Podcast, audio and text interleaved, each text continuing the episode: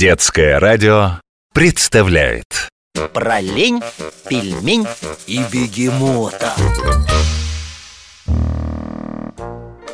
Какая же страна наша Россия огромная. Красот в ней видано не видано Только успевай все посмотреть вот я, ворон городская птица, не перелетная, а по всей стране летаю, от Балтийского моря до Охотского, от черного до белого. Сейчас, например, у меня тур по Сибири.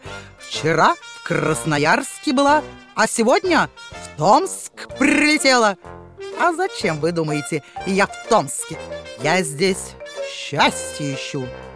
Что смеетесь? Я точно знаю, в Томске есть счастье. Его городу подарили бизнесмены на 400-летний юбилей.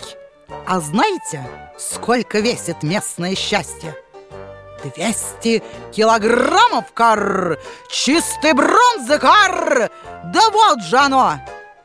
Памятник с частью. Ага, все как рассказывали. Ну какое все-таки счастье интересное зубастая, когтистая, хвостатая. И тут, конечно, не видно, потому что скульптура бронзовая, но по цвету оно серое. Догадались, что за зверь? Догадливые вы мои. Волк, конечно! А брюхо у него какое огромное! Видать, кормят его хорошо, надутое, как воздушный шар, кар, так и хочется ткнуть. А ну как лопнет. Ой, не удержусь. Сейчас спою. Ой, ой. Караул! Чревовещатель! А ну-ка, ребят, ткните его в живот еще раз. Бог помощь. Ой, вот оно какое, значит, счастье. Хищное, пузатое и разговаривает. А между прочим, у этого волка есть брат в Красноярске. Только здешний волк совсем голый, а тот в майке, в шортах, на задних лапах кеды, а на груди медаль. Сразу, видать, спортсмен. Эх, я его вчера в медаль тюкнуть не догадалась. Эй, вы, ребята, кто там в Красноярске живет, слышите меня?